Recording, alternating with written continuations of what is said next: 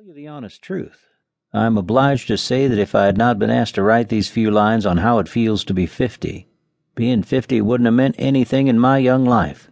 Of course, this will be a terrible disappointment to the thousands of people who, for twenty five years, have been counting off the months and days and hours and minutes. In twenty one years, he'll be fifty. In ten months more, he'll be fifty. In eight minutes more, he'll be fifty. And then he'll tell us how it feels and we can absorb the knowledge from his wise old lips and get ready to feel as we ought to feel when we too are fifty. It's a shame to disappoint such a large and intelligent audience, but I am compelled to state that I do not feel like a doddering old wreck teetering on the edge of the grave.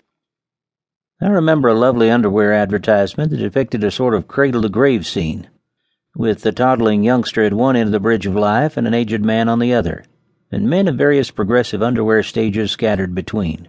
They were all arrayed in nice comfy underwear, and the bridge over which they were ambling was highest in the middle. It suggested that a man climbs up the bridge of life half his years and then goes down grade until he doesn't need any more underwear, because of circumstances over which he has no control. The bridge of life or hill of life idea, with its forty years uphill and then forty years downhill, is pure fake. If it were like that, I'd now be writing a sadly introspective farewell ode telling how I've reached the apex of life's hill and now saw before me the long slope down into the valley, toward the river all must cross.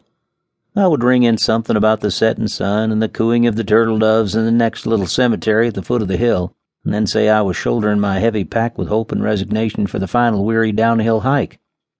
I would add something about being footsore, about spent talents and honorable gray hairs, and everybody would weep and begin to save up money for a floral funeral wreath for me, the fact is, then, except for the almanac, I don't know whether I'm fifty or twenty. Judged by the way I feel today, I shall keep right on going uphill until it may be a thousand years from now I come to a jumping off place. At fifty, I've no feeling of starting downhill or of having reached the top of any hill. If you want to call my life a hill, I'll say I see the road rising just as steadily and regularly and pleasantly ahead of me now as when I was twenty and the top of it is so far from where I am now, and so much higher that I can't even see it. Life is just beginning to be interesting.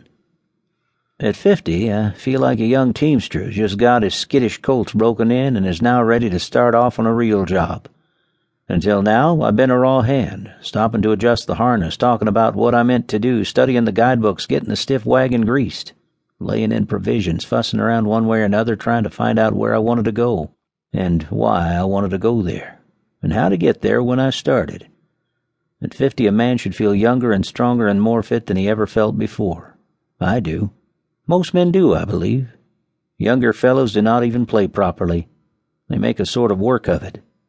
It is not until a man is fifty that he knows that golf and fishing and poker and pinochle are play, and that work is play, and that life itself is kind of an interesting big game, too.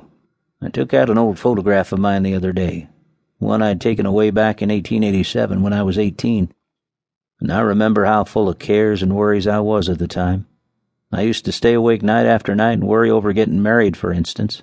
I used to wonder how I could ever get up enough courage to go to a girl and ask her to marry me. The awful necessity loomed up before me and filled me with woe and agony, gave me cold chills and hot flushes, and made me absolutely miserable for years. I remember that when I was about twenty, I saw an item in a newspaper away inside somewheres and tucked in a corner. It said statistics showed that bashful men were usually the first to marry. That item was a wonderful source of relief for me. I cut it out and carried it in my pocket, and whenever I felt the cold chill of fear come over me, and I began to sweat at the thought that some day I must ask a girl to marry